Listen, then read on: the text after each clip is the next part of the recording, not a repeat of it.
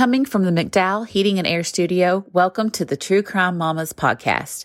We are a not for profit organization dedicated to shedding light on the many tragic homicide and missing person cases across North Carolina. We strive to honor victims and their loved ones by honestly and non sensationally sharing their stories. Hey, True Crime Mamas and friends, this is Ginny.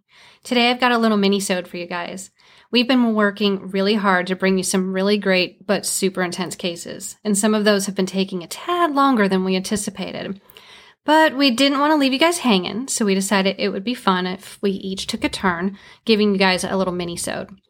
These are cases not necessarily in North Carolina, but cases that are intriguing to us or are close to home for us. Today, I'm going to talk about a case that was huge in my hometown in Orange County, California. I actually knew one of the main characters in this case since junior high school.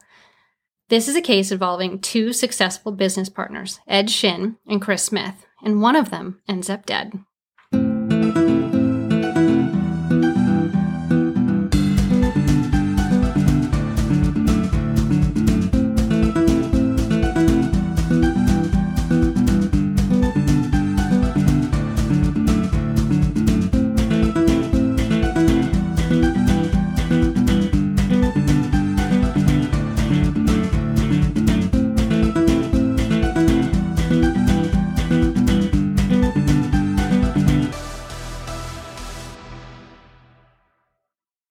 So, ABC News 2020 covered this case in an episode called Cutthroat.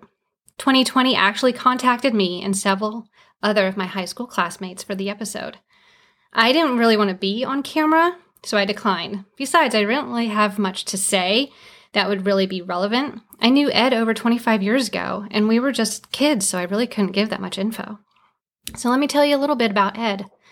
I met him in junior high school. Like I said, we had classes together all throughout junior high and high school. I remember we actually took Psych 1 and Psych 2 together, which I kind of find ironic now. He was super smart, really nice, a good guy. He was really active on our school. He was in the Key Club, Kiwanettes. He even played golf for our high school. He was an only child of Korean immigrants. Everything that he did, he did well. He was the guy that would have been voted most likely to succeed. After our stint at El Toro High School, he went on to get his degree from UC San Diego. He got married, had three kids. He was an upstanding member of his community, a member of a Christian megachurch, and from all outward appearances looked like a successful businessman and family man. In 2008, Ed was given a really good job for a lead generating company called LG Technologies. A member of his church owned this company and had hired him to help run the company. And that's where he met Chris Smith. Chris Smith was a surfer, the stereotypical guy when you think of a SoCal kind of guy. He was tall and handsome with his sun kissed blonde hair. He was born and raised in Southern California. He was into wakeboarding, surfing, outdoorsy, athletic, adventurous. He was described as being kind of an adrenaline junkie, but also wanted to be financially successful and travel the world. Ed and Chris were super successful at LG Technologies, top one and two sales guys in the company. Ed became president of the company. He and Chris became friends, and they decided to start their own business adventure called the 800 Exchange. The company did the exact same thing as the one that they were working for lead generating. So here we have two guys, both young, promising uh, entrepreneurs. Their company, 800 Exchange, became successful the company was making millions. Chris even hired his younger brother, Paul, to work at the company. From all appearances, Chris looked like he had it all a successful company, lots of money, nice cars, a beautiful girlfriend named Erica that he was super serious about. He had expressed to his family that she might be the one, and he was very much in love with her. But despite all the success, Chris also was ex- kind of telling his friends and family that he wanted to be done with it all, go off the grid and travel and do his own thing. He was a free spirit and he wanted more adventure in his life. According to his brother Paul, the stress and pressure of owning a business was a bit much for Chris. Like I said, he was a free spirit and longed for more adventure. Okay, so bear with me. We're going to jump around a bit just to give you the bigger picture of this situation. In June 2010, Chris's friends and family received an email from him saying that he sold his share of the business that he had with Ed Shin and was going off the grid. going to sail the world in a leased yacht. So he was going to go on this three week trip to the Galapagos Islands and Costa Rica. Another email was sent a few weeks later in July saying he was having this amazing time with this woman named Tiffany Taylor, who was a former Playboy playmate. Even sent pictures of her in the email. Poor Erica found out in an email that Chris was with Tiffany sailing the world. The emails kept coming to his family saying that he was having the time of his life, going to all these different places like Argentina, Peru. His mother would respond to the emails by asking him to send pictures and telling him to enjoy his time, but he never sent any pictures. Over time, the emails started getting darker with a more unsettling tone to them, saying things like he never wanted to come back, he was having suicidal thoughts. His family knew something was really wrong and they were worried. Emails to family over the months sounded very unlike Chris, really moody and depressed. Then again, back to happy and adventurous. In one email, he told his family he ditched the playmate and went out on his own with the yacht. At this point, his family became really worried that something was truly wrong with Chris and they alerted the police. Police decided it would be a good idea to talk to his former business partner, Ed Shin. So investigators looked into Ed who uncovered that Ed basically led two lives. The one is the religious family man, and the second is this guy who essentially had a huge gambling problem. He was a high roller gambler, like could win or lose $100,000 in just a couple hours, to the point where casinos would actually comp these insane suites for him because he was gambling so much at the casino. Ed was living large. He was taking these trips out to Vegas to gamble, be, about, be around beautiful women, buying the most expensive suits, luxurious cars, living this totally double life. Investigators found that Ed had embezzled money out of his former employer, LG Technologies, when he was the president of the company. And all the while, he was developing a rival company doing the exact same thing as the company he was president of. His former employer had a forensic financial audit done that determined that Ed had embezzled over two or three million, depending on the sources that you find from LG Technologies. Ed was charged in October 2009 with fel- felony embezzlement. Even with Ed's embezzlement charge, his and Chris's company, the 800 Exchange, was still doing really, really well, making about a million dollars a month. But Chris never knew how much Ed was really spending. These lavish trips to Vegas, the gambling, all that was becoming very concerning to Chris.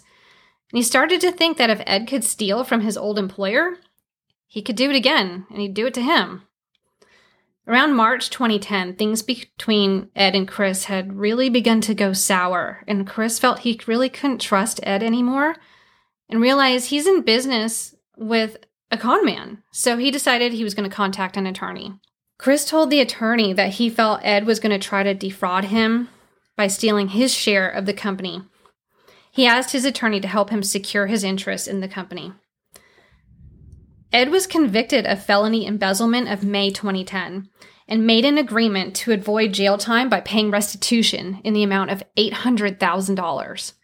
So here's the problem Chris Smith had to agree to take the $800,000 out of their company, the 800 Exchange, as he's part owner of the company. Ed needed Chris's signature to free up the money to pay the restitution. Chris didn't want to sign anything because he wanted to make sure that the money that belonged to him was secure. Makes sense. The $800,000 restitution was due the week of June 7th of 2010, and Ed was in huge financial trouble. He had this $800,000 restitution to pay to LG Technologies plus some other huge gambling debts in Vegas. So bless Chris. He had trusted his friend and business partner, Ed Shin, the whole time they were in a partnership. Chris told his brother Paul that Ed took care of all the financials within the company. But Chris, given Ed's history of fraud and embezzlement, wanted to see the books for himself. He expected to see millions of dollars in the account, all the company's profits. Around June 4, 2010, he and Ed made a deal so that Chris could access the account so he could see so he can see them for himself. Chris sent an email on the 4th to his attorney stating that he was about to meet with Ed to go over those financial statements. Later that day, the attorney gets another email from Chris stating that he made a buyout agreement with Ed to sell his share of the company. Weird, Wasn't the whole reason he hired the attorney was to make sure his interests were protected? Hmm, so why all of a sudden would he just agree to a buyout? On June 7th, Chris sent an email to his attorney saying that the buyout documents were still being prepared, but that he was about to go on a vacation to South America for a few weeks. So during all of this, apparently Chris didn't mention any of this to his younger brother Paul, who again also worked for Ed and Chris's company. A few weeks prior to all of this, Chris dropped Paul and his wife off at the airport so they can go to a wedding up in Oregon and have a vacation. Chris was supposed to pick them up from the airport when they returned back to Southern California, but he never showed up, and Paul never saw his brother again. Paul was frantically trying to find his brother since all of his calls were going to voicemail. At one point, Paul called Ed and was absolutely shocked when he found out that Chris sold all of his shares of the business and took off on a yacht to South America, leaving everything behind, including his cell phone. But then again, he knew how much stress and pressure the company was on Chris, so he was actually kind of relieved for him to know that he sold out and was done with it. He knew he would be happier this way. Two months after Chris supposedly took off to South America, more emails were coming from Chris saying that he was having a blast exploring the world. Eventually, his parents became really concerned. They started to ask questions within their email exchanges, things like, what lake do we live next to? What kind of boat do we have? Things that Chris would know the answers to.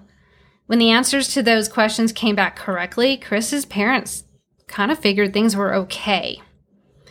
Several months go by, and another email comes to brother Paul that Chris is now in India.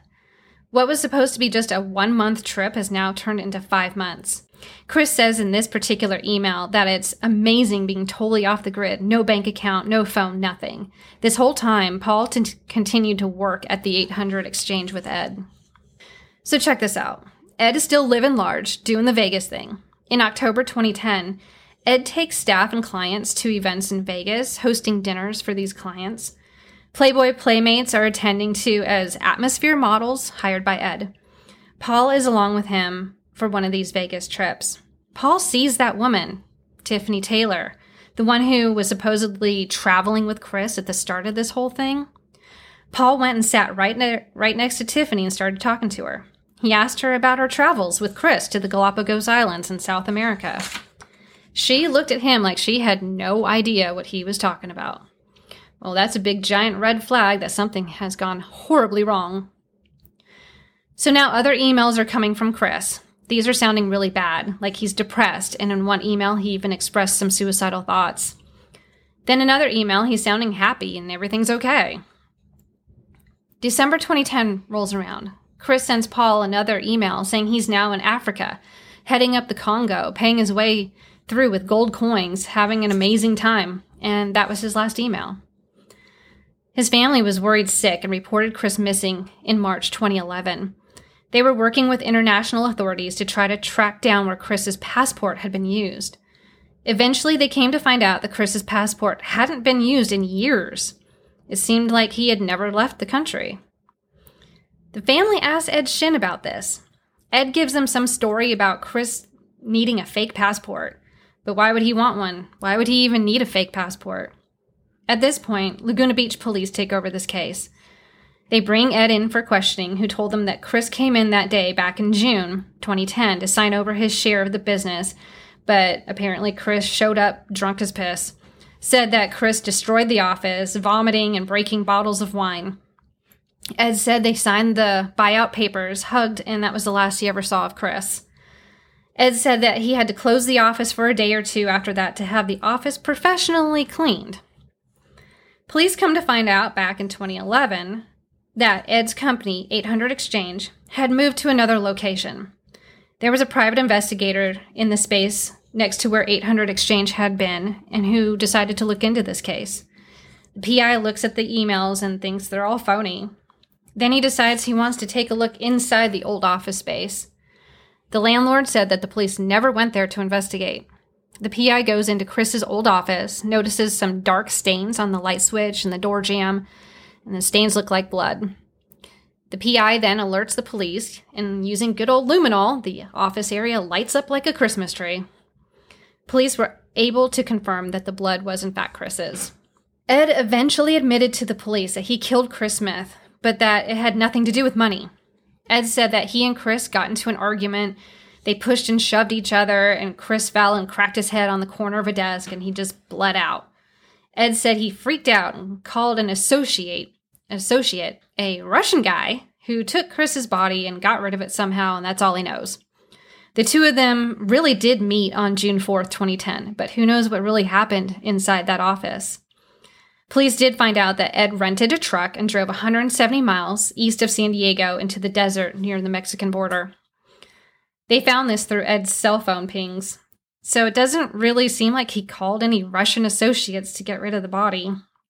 He went into the desert and took care of it himself. Ed said that he drove out there because he was freaking out that he had accidentally killed Chris and he was going to flee to Mexico, but he just couldn't go through with it. All of that is bullshit, in my opinion. So basically, Ed had a lot of debt the restitution, the gambling, and all of that. Chris wanted a million dollars to buy out his share of the company. Ed couldn't afford that, so he had to get rid of Chris so he can have full control over the company, so he can pay off all of his debt. He killed Chris, then started sending those emails to his family pretending to be Chris, happily sailing the world without a care in the world and with a Playboy playmate until it all caught up to him. Chris's body has never been found. In 2018, Ed Shin was put on trial for first degree murder. The jury came back with a verdict in less than an hour and found him guilty for first degree murder and was sentenced to life in prison. To this day, Ed maintains that Chris's death was an accident and that he had contacted the Russian guy to take care of the body. He stated he regrets everything that went on afterward, sending the emails to the family, deceiving them for months that Chris was alive and well and traveling the globe. He maintains he does not know where the body is. My guess is that he doesn't want police to find it because the body will tell a much different story of what really happened to Chris, other than Ed's story that he accidentally hit his head and bled out. I feel like Ed has nothing more to lose at this point. You're serving life in prison. Just tell the family where Chris's body is so they can put him to rest. Well, that's my story. Thank you guys for listening to my not so mini sode. See you next time. True Crime Mamas podcast is a production of TCM Productions.